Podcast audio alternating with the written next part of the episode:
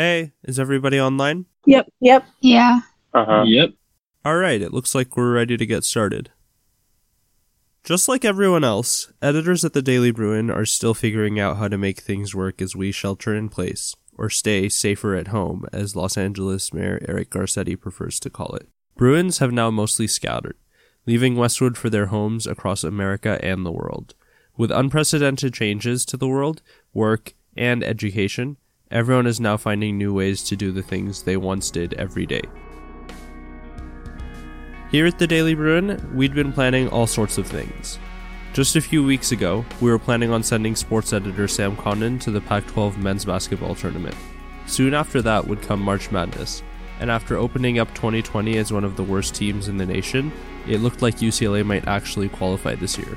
UCLA women's basketball was prepping a tournament run of its own, and we were preparing a special insert to preview both teams' prospects on the upcoming national stage. We were planning an insert about campus safety and security for a few weeks later, with arguments about how it should be improved. But those plans, all our plans, were dashed week 10 when UCLA suspended in person classes on March 10th and migrated to online instruction through the second week of spring quarter. Two days later, the Pac 12 and the NCAA canceled their tournaments, and the day after that, UCLA extended the move to online classes through the end of spring quarter. Suddenly, so suddenly, everything just stopped.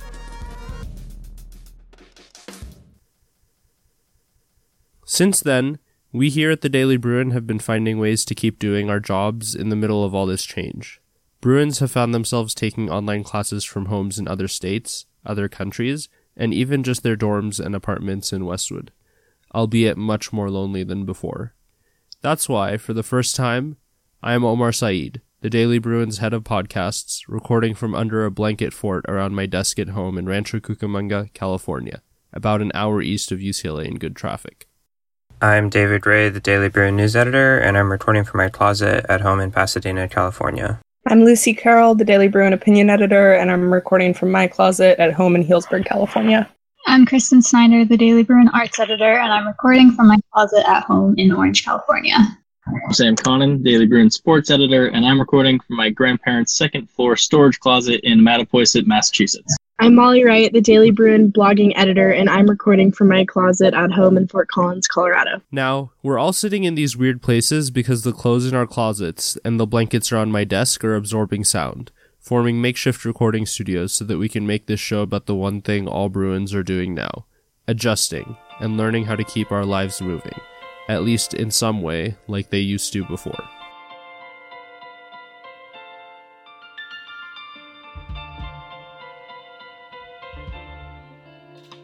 From the Daily Bruin, this is the online edition. I'm Omar Saeed, and today we're bringing you our first episode, The Adjustment Show. Stay tuned. We're bringing you stories about Westwood, UCLA, and Bruins, and the way they're all adjusting to our newfound situation.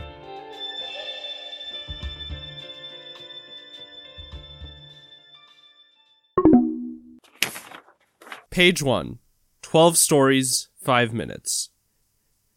We've been under shelter in place orders for 17 days now in California, as we record on Sunday. Being trapped inside that long has left many people stir crazy. Some have put that energy into playing Animal Crossing, which came out March 20, just hours after California's order to stay at home went into effect the evening of March 19. Others, like the Daily Bruin's news editor, have put that energy into less wholesome activities, like messing with their staff. Here with me now is news editor David Gray, who has decided to create a unique challenge for two of his assistant editors. In five minutes or less, they're going to tell 12 news stories chosen by him about changes made as a result of COVID 19. Hi, Omar. So, to start things off, I'd like to point out that this is not just a challenge, it's a competition. I'll be choosing a winner at the end based on a secret set of factors that only I can ever know. With that being said, I'd like to introduce assistant news editors Kate Nucci and Marilyn Chavez Martinez. Hello. Hey. All right, so we flipped a coin before we came on the air, and Kate gets to go first. Omar, can you put five minutes on the clock? The clock is set. All right, on your march, get set, go. First up, after UCLA announced the move to online classes, more than 80% of students living in the dorms on the Hill have moved out. The university has also set up a system for students who left UCLA without their stuff but still just want to cancel their housing contracts and expects more students to move out over time. To help ease the pressure that students are feeling, the UCLA Academic Senate voted to let students avoid changes to their GPAs by taking multiple classes pass or no pass for spring quarter. The UC is also relaxing its admissions requirements. High school seniors applying to the UC this fall won't have to submit SAT or ACT scores, and all high school students will be able to take their required classes on a pass-fail basis for this year's spring, winter, and summer sessions, no matter when they apply. All right, you did undergraduates and high school students, so now you have to do one about grad students. Graduate students are still facing cost of living issues. UCLA graduate students are considering whether to go on strike without the support of their union. Grad students are once again hoping for a union backed strike, but many are planning to launch a strike with or without the union support, including UCLA Graduate Students Association President Zach Fisher. Meanwhile, to counter cost of living issues caused by the financial impacts of COVID-19, California Governor Gavin Newsom issued a ban on evictions across the state through the end of May. Newsom credited Los Angeles for putting in place a similar moratorium issued more than a week earlier by LA Mayor Eric Garcetti. Points to Marilyn for a good transition. Speaking of LA, a new boat has arrived in the city from Naval Base San Diego, and not just any boat. This is the USNS Mercy, a naval hospital ship that is now docked at the Port of Los Angeles to help hospitals struggling with capacity issues because of COVID 19 by taking care of patients who've tested negative for the coronavirus to free up beds. Don't forget to mention how many people at UCLA are sick. 14 members of the UCLA community have tested positive for COVID 19 as of April 5th. While the cases are increasing, most of the more recent cases were likely contracted off campus. Last month's decision to suspend in-person classes will likely hamper further cases from spreading at UCLA, which has now extended online instruction through at least August 28th, the end of summer session A. No decision has been made yet about summer session C, which ends September 11th, six months after online instruction first began at UCLA. Okay, now to a story that ties into online instruction. UCLA students experienced Zoom bombing during their first few days of spring quarter classes when internet trolls interrupted Zoom classes with racist messages and slurs. Zoom bombing was a common issue in classes across America this week, including at USC. UCLA has made a commitment to fix the issue, announcing two days later that it was working with law enforcement to identify those who verbally attack students in class, while Zoom has made changes that make it more difficult for trolls to hijack classes. You're doing great. Now bring it home. We interviewed students who lost their job on campus as a result of COVID-19. Many were planning to return to work at UCLA during spring quarter, a decision that's now out of their hands. Meanwhile, student employees on the Hill are mired in uncertainty, unsure whether to stay and work jobs that may not last or to head for the relative safety of home. Three days after that, the University of California announced a commitment not to lay off any of its career employees because of COVID-19, though that won't help students much. Done. Good job. You both made it with about 30 seconds to go. So, David, have you decided on a winner? Uh, wow, you, you guys both did a great job. I can't pick a winner, so you guys both win. Lame. That's my choice. All right, that's it for this absurd little game show we've set up. We have to move on now. Thank you all. Page 2 Humans of UCLA at home. In the midst of all this, it's been hard for a lot of people to maintain their routines without rigid schedules to stick to or places to be. That's also created a great opportunity for people who are trying to do something different as a way to make isolation more bearable. With me again is opinion editor Lucy Carroll, who decided a routine change is just what the opinion desk needs right now. This week, my assistant editors and I thought it might be a good idea to take a break from arguing to see what exactly the humans of UCLA are going through right now and how they've been coping with all of this. We spoke with Aidan Arasasingham, a third year global studies student who's the government relations chair for the University of California Student Association and an undergraduate representative for Associated Students UCLA.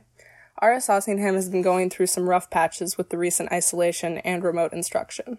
I'm not going to lie, it's been really difficult. I mean, thinking back to finals week, almost overnight I had to move my entire life out of Westwood back home. Honestly, I miss my friends, and it's been difficult having access to the support system that I rely on when we're all so spread socially thin. And it's in times like this that you need to rely on your support system the most, but we're so spread socially distant that it's difficult. And it's not just being separated from friends that's causing problems. Arasasingham is coping with a lot of the technical difficulties that make remote work and instruction inaccessible. I know for a fact that I only learn as well through a screen than in person. I mean, right now, my entire family, we're sharing the same Wi Fi router, and I've been having problems all week with connection issues and with audio issues. And I'm not able to keep up with lecture or what a, uh, what a professor is saying when I get spotty audio and I miss entire chunks of lecture. Despite the difficulties of remote instruction and being cooped up inside, though, Arasasingham has found some silver linings to the situation. I mean, I'm getting to spend more time with family, which I think is really good. And in a way, it's forcing all of us to put so much more effort into maintaining and building our, you know, friendships and relationships right now and making sure that we can't take friends for granted. One thing that's made it easier for him to stay positive is a little moment that helped him see the way other people have been adapting and adjusting to what's going on in the world. Home for me is near UC Irvine's campus, and I was definitely, uh, you know, it was unexpected and surprising today to be woken up by car horn after car horn, especially when I haven't seen a car in the streets in days. And I went out and I looked, and it was actually a uh, car strike being put on by uh, the COLA graduate students, uh, you know, protesting for uh, graduate basic needs and student labor support right now in the middle of the coronavirus crisis. And seeing that kind of energy and the power of student activism continue in new and innovative ways, even in the new reality we're living in, is incredibly powerful. And we need to keep up elevating these conversations of student basic needs, of student labor support, and of graduate student basic needs during this time. Uh, you know, even if we have to do find new and innovative ways to do it. In that vein, Arasasingham said he thinks student political activism like that will be key as the pandemic continues. I think we need to, uh, you know, remain vocal and vigilant to make sure we're keeping a close eye on the way that UCLA and UC is handling the ongoing COVID 19 crisis, uh, especially with regard to student basic needs, you know, our financial security, our academic support, and, you know, support for our student workers. But at the same time, the onus can't be on us as students to make sure that we're pushing administration in the right direction. We need to have a much more inclusive dialogue uh, and collaboration to make sure not only in these crisis decisions we're included, but as we move on to the, uh, the medium and longer term, as we move into recovery, students and student voices are centered in the process and our needs are met. I'm optimistic going forward, but in the post crisis UC recovery, students need to be at the center of the discussion both on campus and statewide. That's certainly something I can agree with. It was good to hear from another student in the midst of all this. What really struck me is the optimism he shows for the future, despite some of the negative things going on. Thanks, Lucy. Page 3 COVID 19 steals the show. UCLA is home to the School of Theater, Film, and Television, more commonly known as TFT. The school houses 692 students, directors, editors, actors, and costume designers, among other specialized fields. As a result of social distancing guidelines, those students have had to adjust to many changes, starting with the decision to put their plays, movies, and film projects on hold. Arts editor Kristen Snyder tells us more. So, truth be told, the situation is not ideal. Not for me, and apparently very much not for TFT students. Not only are they coping with stalled movies and film projects, they're now dealing with the fact that many of their classes require access to expensive programs and equipment that's normally available on campus, making it difficult for them to practice editing or doing the work they normally would for their classes. And just what kind of programs and equipment is it that students need access to?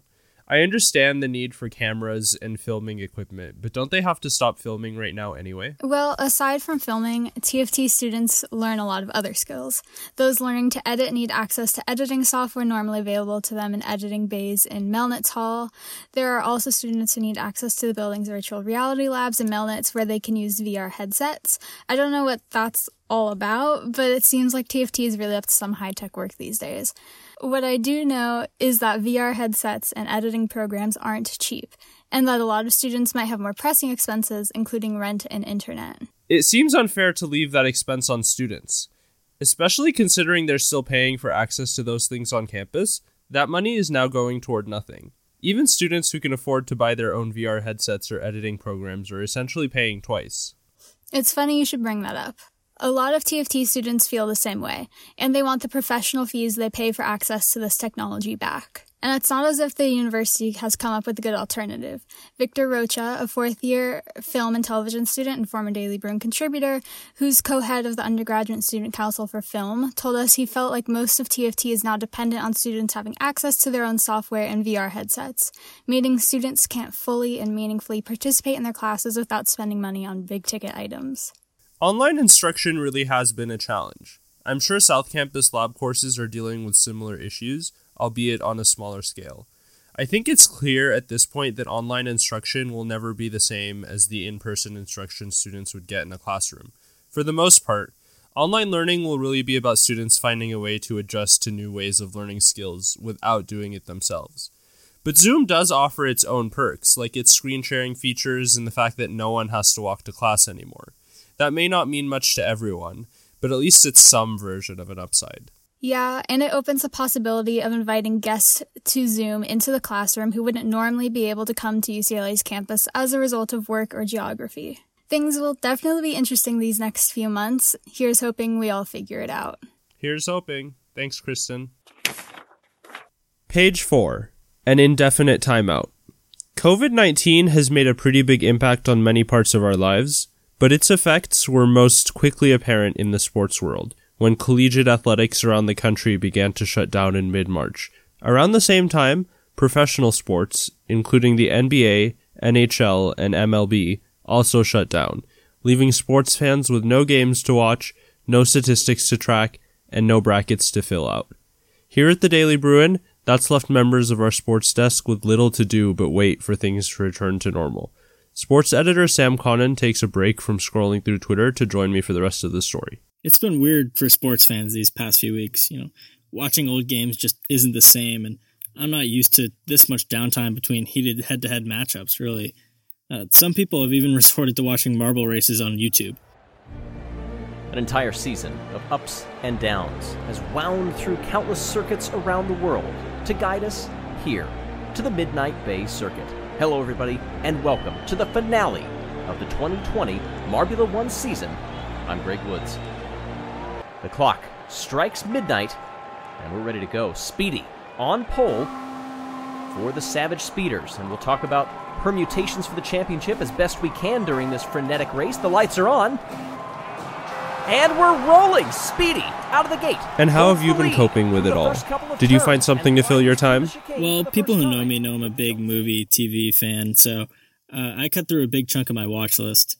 I, I binged the second season of Westworld in one day so I could catch up before the new season. And I finally completed the Cornetto trilogy when I watched The World's End last Tuesday. It's absolutely hilarious. Would definitely recommend. Uh, and after I ran out of movies to watch, I talked with our social and graphics teams to set up a March Madness bracket uh, on the Daily Bruin Sports Twitter account to pick the best UCLA athlete of the school year. Were you rooting for anyone to win? Well, I was really pulling for Matt McLean, Michaela Onyenwere, Kyle Phillips, and maybe a few others, but it's clear since the beginning who the champion was going to be Kyla Ross. We still have a few rounds left, but the field is thinning out, and I can't imagine anyone pulling off that upset. She's just an all time great and total people's champion, too. Truth be told, the hardest thing about all of this has been some of the recent news from the NCAA. The people most affected by these cancellations are the athletes, and the NCAA has actually been working on a solution. It gave athletes who play spring sports an extra year of eligibility. That includes sports like baseball, softball, tennis, and golf. Uh, but unfortunately, that means winter sports like men's and women's basketball and gymnastics won't make the cut. We'll never get to see this year's men's basketball team play in March Madness, and we really likely would have without COVID 19. This cutoff means we won't have a chance to see athletes like Kyla Ross and Prince Ali donning blue and gold again. Anyway, aside from that, there obviously hasn't been much happening on fields or courts anywhere around the country. Hey Sam, what's that noise? Oh, I, I, didn't think the microphone would pick that up. Uh, I'm playing NBA 2K20. Hang on, uh, let me let me turn it down. You would not believe how many hours I've put into this game over the last few weeks. Really been getting my my player up. So we recently wrote a battle of the editors, facing off to decide what UCLA's best moment this year was although I don't think we really decided on anything in the end. Really, I think after fighting it out, we just realized how impressive so many of UCLA's teams have been this year. Be it men's basketball, which managed to become one of America's top college basketball teams after capping off a seven game winning streak with last minute wins over Arizona and Arizona State, or gymnastics, which once again made it into the Internet Hall of Fame with a viral Beyonce themed routine performed by Nia Dennis. UCLA athletics managed to overshoot expectations in more ways than one this year. I'm just sad I didn't get to see them do it longer.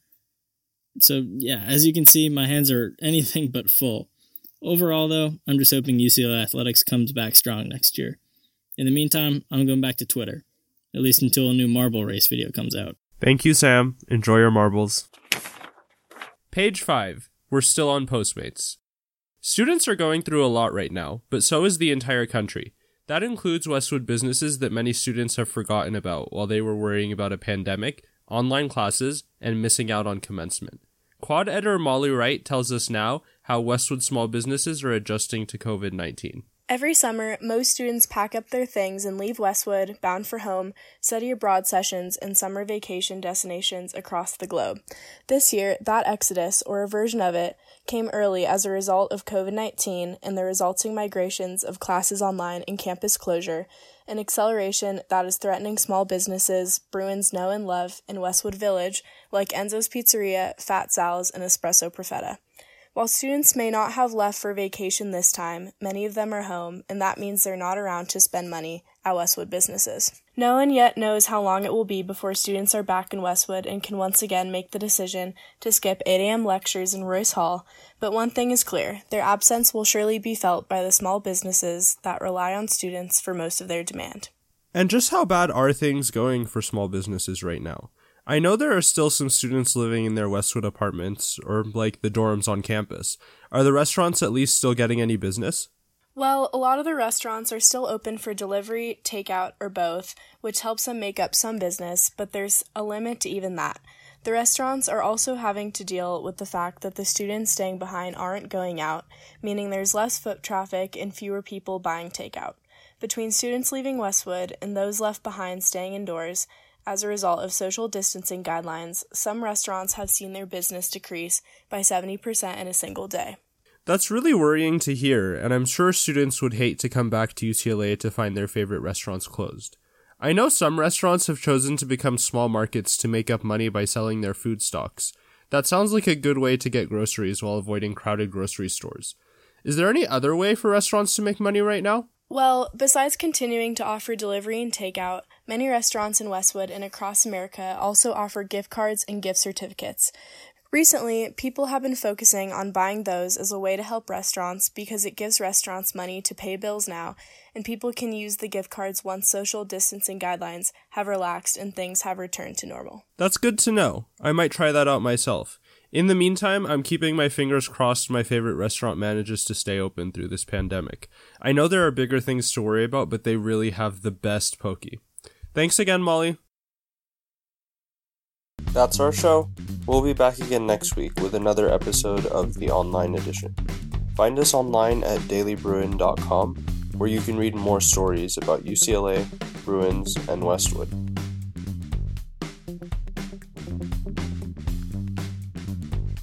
The online edition was produced and edited this week by me, Omar Saeed, with production assistance from Sarah Hubbard. This week's episode was fact checked by Maggie Tully, Sarah Hubbard, and Saskia Lane. Special thanks this week to my co hosts David Gray, Kate Nucci, Marilyn Chavez Martinez, Lucy Carroll, Kristen Snyder, Sam Connon, and Molly Wright. The online edition is a Daily Bruin Podcasts production.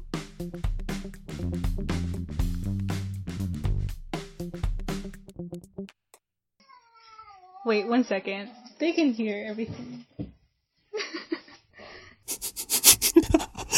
We'll fix it in post.